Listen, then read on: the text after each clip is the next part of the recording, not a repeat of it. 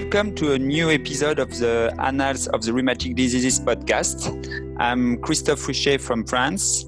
Today we will be talking to Professor Boumpas and Dr. Fanouriakis, both from Rheumatology and Clinical Immunology Unit at Attikon University Hospital, Athens, Greece. Professor Boumpas is also the head of the Laboratory of Autoimmunity and Inflammation in Athens. We will be discussing the 2019 update of the EULAR recommendations for the management of systemic lupus erythematosus, which was published online a few weeks ago and this month in Annals of the Rheumatic Diseases. So, may you tell us a bit about EULAR recommendation in the lupus context?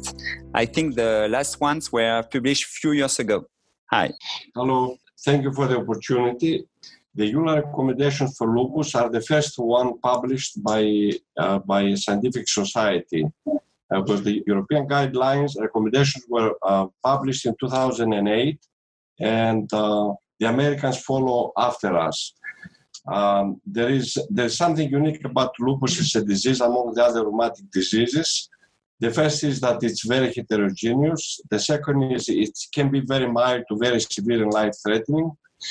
And the third is that uh, clinical trials regarding the management were not available for, uh, for aspects of the disease other than the nephritis.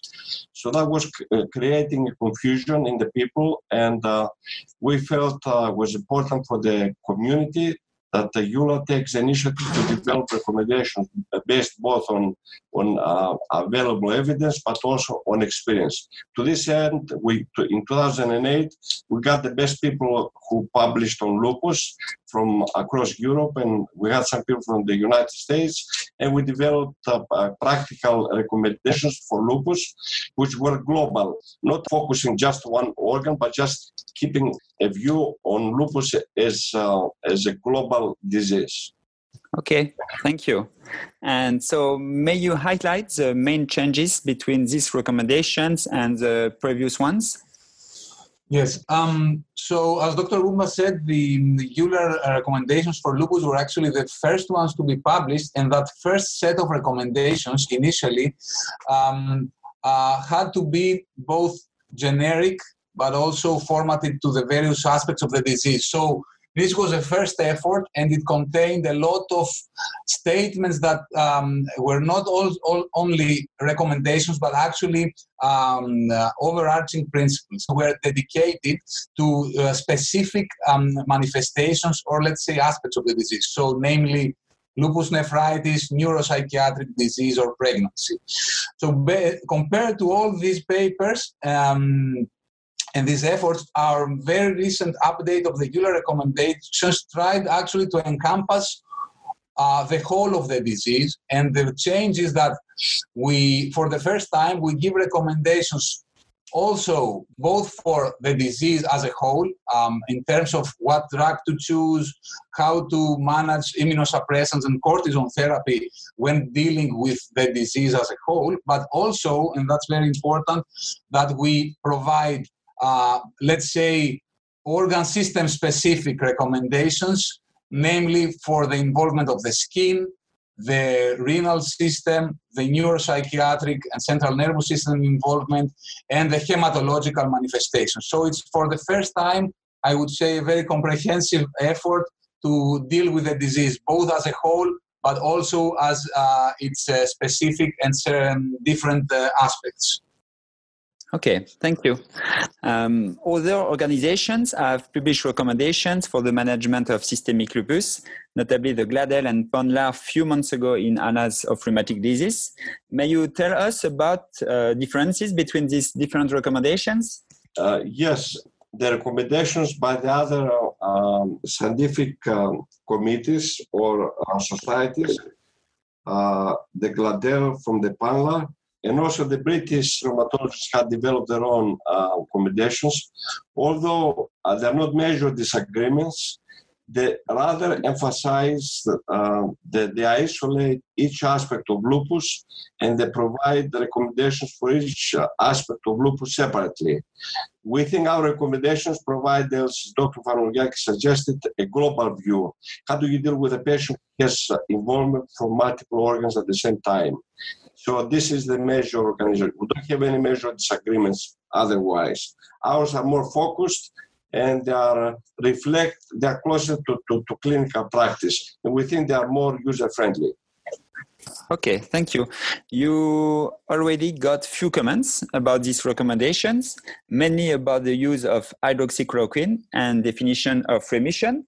May you tell us a little bit more about it Yes, and by this I will also answer to main changes, also add about the, the, the previous question. So first, a common and basic comment and a lot of discussion has been raised regarding the actual dosing of hydroxychloroquine and the new recommendation that the drug should not be prescribed at the dose more at the daily dose um, uh, bigger than 5 milligrams per kilo of real body weight per day as compared to the traditional let's say dose of 6.5 milligrams per kilo per day, which is the usual dose um, uh, used, let's say, in clinical practice. So uh, the criticism was so the criticism was that um, this may actually lead to under treatment of patients Uh, especially given the fact the problem of adherence is and low compliance is very common in lupus. But on the other hand, we thought that the new screening techniques actually le- change the landscape of retinal toxicity, and we need more data in order to be certain of the various doses. And the other very important thing is that the actual benefits of hydroxychloroquine uh, in most, if not all, observational studies are actually based on a binary um, uh, variable whether pe- uh, patients are taking the drug or not. In other words, we don't have very strong data on actual dose and effect relationships. We are not sure that the dose is the one that is working and not the actual um, taking of the drug. So um, these were the main arguments for prescribing the lower dose. And just a final comment about remission. Yes, remission um, and, and the actual target of therapy is um, a matter of debate in lupus. We know that. And um, that is why the, um, the lupus recommendations, the updated recommendations said that the target of therapy could actually be remission with a minimal immunosuppressive drugs uh, and usually this is hydroxychloroquine, but realizing that this is for many patients a far-fetched goal in clinical practice, now we provide an, as an alternative, and this is also um, similarly stated in the GLADEL recommendations, that a state of low disease activity, uh, so a SLEDAI up to four with stable immunosuppressive dose doses hydroxychloroquine with or without cortisone could be an acceptable uh, alternative target. Okay, thank you. And at the end of the paper, you also develop a future research uh, agenda. Uh, may you highlight some points in this uh, agenda? Uh, yes, I think uh, the most uh, pressing issues for the future agenda are the following. First, we need to improve the stick that we measure this activity to discriminate be- between placebo effect and active treatment in lupus.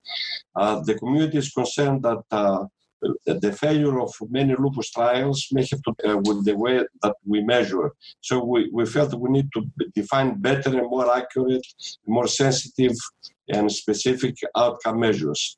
And the second is that uh, lupus is a very heterogeneous disease, and there is important work uh, suggesting that there, there, may be molecular subtypes uh, of patients. So a big effort needs to be placed to decide what uh, to develop more personalized therapy for each lupus patient. Some patients with certain molecular signature may need different therapy than somebody else who, although they may have lupus, the molecular signature may be different and they may need uh, more a different type of therapy. These are the major issues that we're discussing.